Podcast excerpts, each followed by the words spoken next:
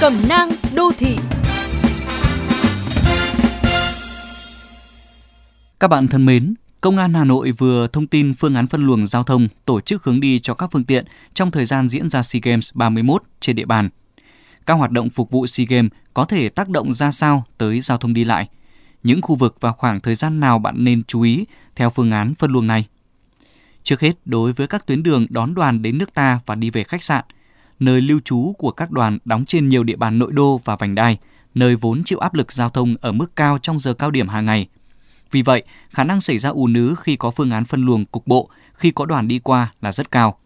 Ví dụ, địa bàn Nam Từ Liêm, Cầu Giấy, Đống Đa, các tuyến đường dễ bị ảnh hưởng là vành đai ba trên cao, phía nút giao Mai Dịch, nút Phạm Hùng, Tôn Thất Thuyết do liên quan trục vận tải quan trọng. Đường Trần Duy Hưng, Nguyễn Trí Thanh ở trục ra vào phía tây thành phố. Đường Huỳnh Thúc Kháng, Thái Hà khá nhỏ và lượng xe cá nhân thường ngày vốn đã đông. Đặc biệt với khu vực quanh sân vận động Mỹ Đình – nếu lộ trình ngày thường của bạn đi qua các tuyến đường như Lê Quang Đạo, vòng xuyến Châu Văn Liêm, đường Mễ Trì, đường Hồ Tùng Mậu, Nguyễn Hoàng, Phạm Hùng thì rất nên đổi lộ trình hoặc khởi hành sớm hơn hẳn so với kế hoạch thông thường để sẵn sàng khi cần chuyển hướng theo yêu cầu. Địa bàn Ba Đình, Tây Hồ, Hoàn Kiếm, Hai Bà Trưng, các đoạn đường có mức độ nhạy cảm về giao thông cao là vành đai 2, Đào Tấn, Kim Mã, Núi Trúc, vì đây là một trong các hướng chính tuyến kết nối sân bay quốc tế với nội thành lại đang chịu tác động bởi việc thi công dự án đường sắt đô thị nhổn ga Hà Nội. Nút kết nối cầu Thăng Long với đường Âu Cơ hay nút giao Xuân Diệu Nghi Tàm với mật độ cao và phương án phân luồng giao thông đang thử nghiệm mới cũng có thể ghi nhận sự xáo trộn đáng kể nhịp giao thông khi có đoàn đón tiễn. Đối với các lộ trình đoàn đi qua cao tốc, quốc lộ như quốc lộ 2, cao tốc Nội Bài Lào Cai, quốc lộ 5, cao tốc Hà Nội Hải Phòng, quốc lộ 18, quốc lộ 1 cầu Thanh Trì, cao tốc Pháp Vân Cầu Rẽ, để đến điểm thi đấu tại các địa phương lân cận Hà Nội. Khu vực cần chú ý nhiều hơn là các nút giao, điểm đấu nối giữa đường gom, cầu vượt với cao tốc, các trạm thu phí trên cao tốc. Lưu thông trên các tuyến này, bạn nên chú ý đúng làn, tập trung theo dõi và chấp hành tín hiệu xe ưu tiên,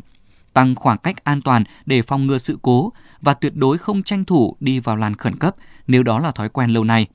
Vì trong trường hợp có sự cố va chạm ùn tắc, cần mở đường cho xe ưu tiên bạn sẽ trở thành yếu tố gây cản trở. Trong các ngày diễn ra lễ khai mạc, bế mạc hay trận chung kết bóng đá nam tại sân Mỹ Đình, phương án hạn chế xe tải, xe khách sẽ được áp dụng theo khung giờ tùy từng sự kiện.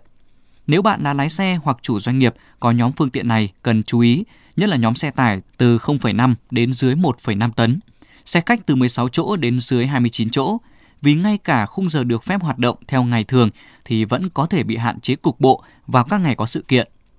SEA Games 31 là sự kiện khu vực và quốc tế lần đầu tiên được tổ chức tại Việt Nam kể từ khi Covid bùng phát đến nay. Mọi công tác tổ chức đang triển khai rất tích cực.